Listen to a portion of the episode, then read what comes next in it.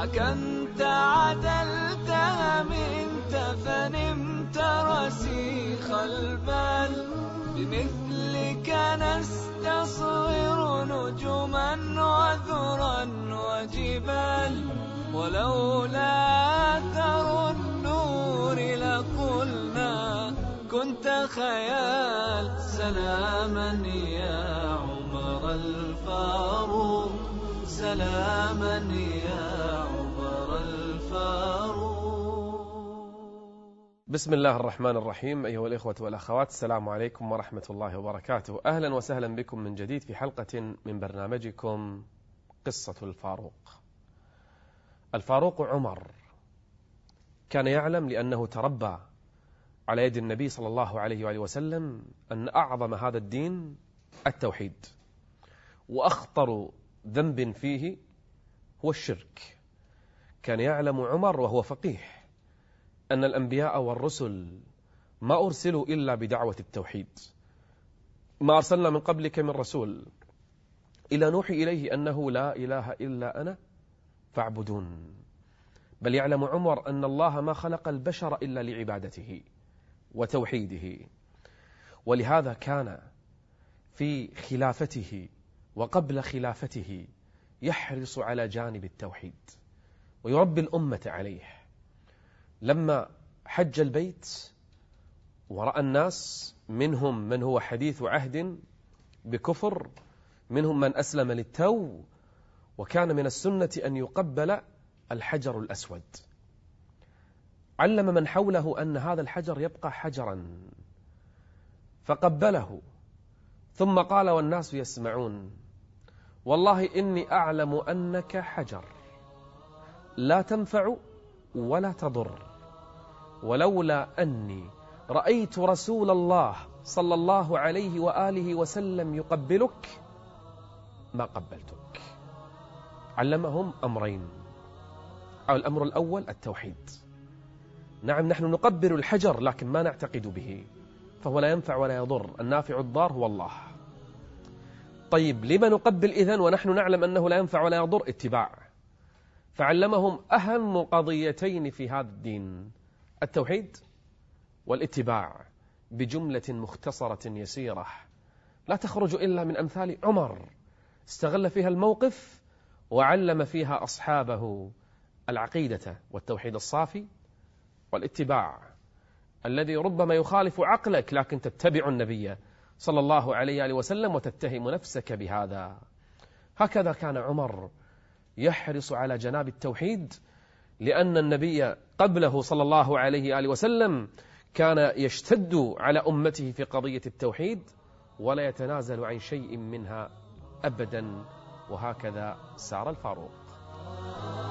سلاما يا عمر الفاروق، سلاما يا عمر الفاروق.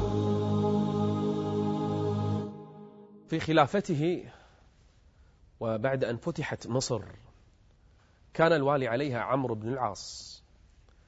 وكان في مصر عادة سار عليها الناس قرونا طويلة. أي عادة تلك؟ كان في مصر نهر يجري، هو نهر النيل. وكان الناس في زمن معين، في شهر معين، في اليوم الثاني عشر من ذلك الشهر في كل سنة، يأتون إلى نهر النيل فيقربون له قربانا. عندهم عقيدة أهل مصر في ذلك الزمان.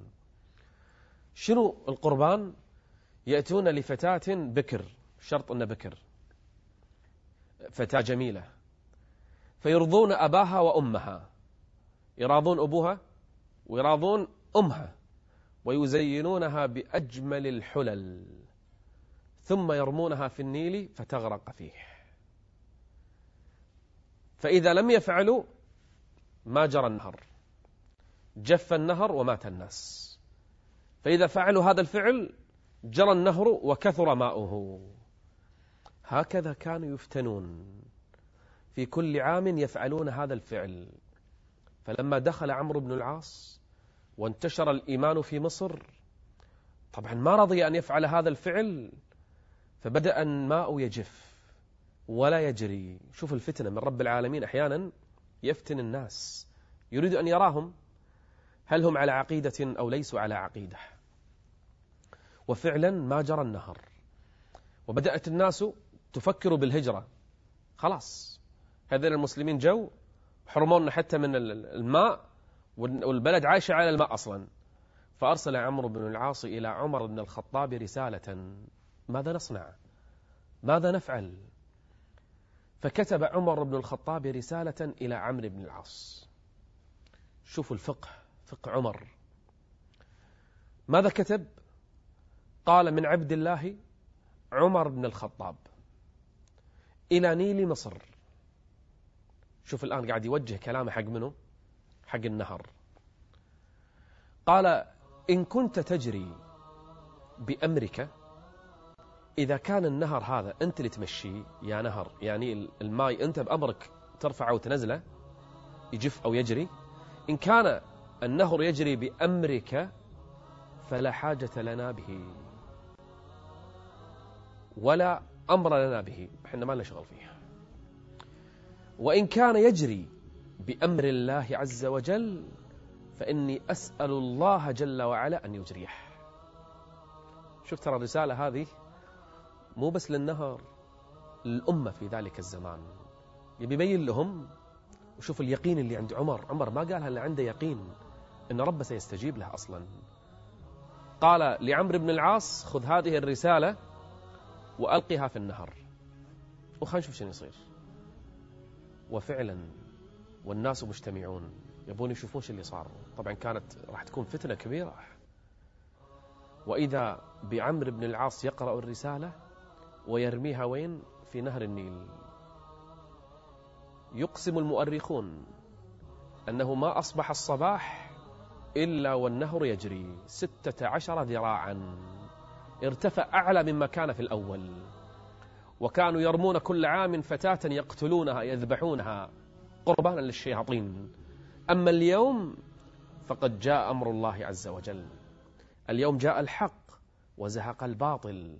هذا عمر الذي فرقت منه شياطين الجن والإنس، عمر الذي يريد أن يؤسس التوحيد بعد الشرك، عمر يريد أن يفهم الناس أن هذا النهر إنما يجري بأمر الله، وإذا أردتم أن يجري هذا النهر أو غيره من الأنهار فعلقوا قلوبكم بالله وسلوا الله جل وعلا أن يجريه. وفعلا جرى نهر بأمر الله جل وعلا، بدعاء من؟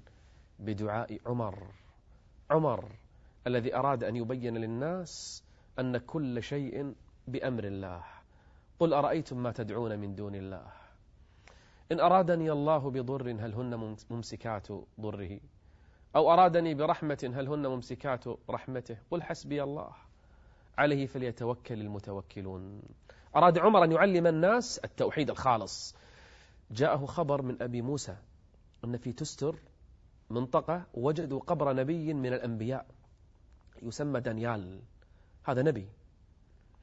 فأرسل عمر إلى أبي موسى أن اردم قبره، يعني اخفي القبر عن الناس. ليش يا عمر؟ عمر يعرف الناس الضعفاء للتو دخلوا في الإسلام وربما يعلمون أن قبر نبي مع الأيام يعبدون من دون الله. وصدق عمر، إذا الصالحون عبدت قبورهم كيف بالأنبياء؟ قيل له أن الناس تقف عند شجرة الرضوان. سمعتم بشجرة الرضوان؟ لقد رضي الله عن المؤمنين إذ يبايعونك تحت الشجرة، اللي النبي والصحابة بايعوا عندها في الحديبية، اللي ذكرت في القرآن. الناس في زمن عمر بدأ يقفون عند هذه الشجرة. خاف عمر أن يتبرك بها بعد زمن، خاف عمر أن يعبدونها من دون الله جل وعلا. تدرون ايش سوى عمر؟ أرسل رسولا إلى هذه الشجرة فأزالها من جذرها، من عرقها، شالها عمر. ليش؟ عمر يعلم أن أخطر شيء في دين الإنسان توحيده، عقيدته.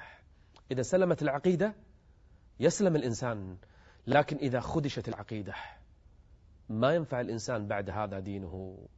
أهم قضية التوحيد، لا إله إلا الله. ليش عزل خالد؟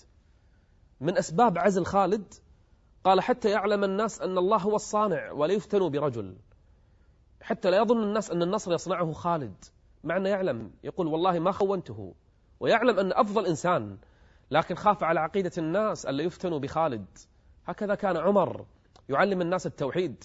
لما جاءه بعض أهل اليمن، وين رايحين؟ رايحين الحج. وين زادكم؟ نحن متوكلون. هذا توكل؟ قال خذوا من الزاد وتوكلوا على الله أنتم متواكلون.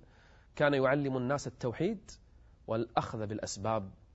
عمر كان رأسا في هذا الدين، يعلم الناس توحيد الله جل وعلا ويحذرهم من الشرك. فرضي الله عن عمر وجمعنا به في الجنان.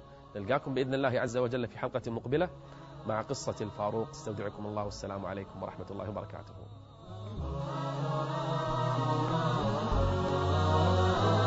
ملأت الأرض بعدلك وفتحت الأرض.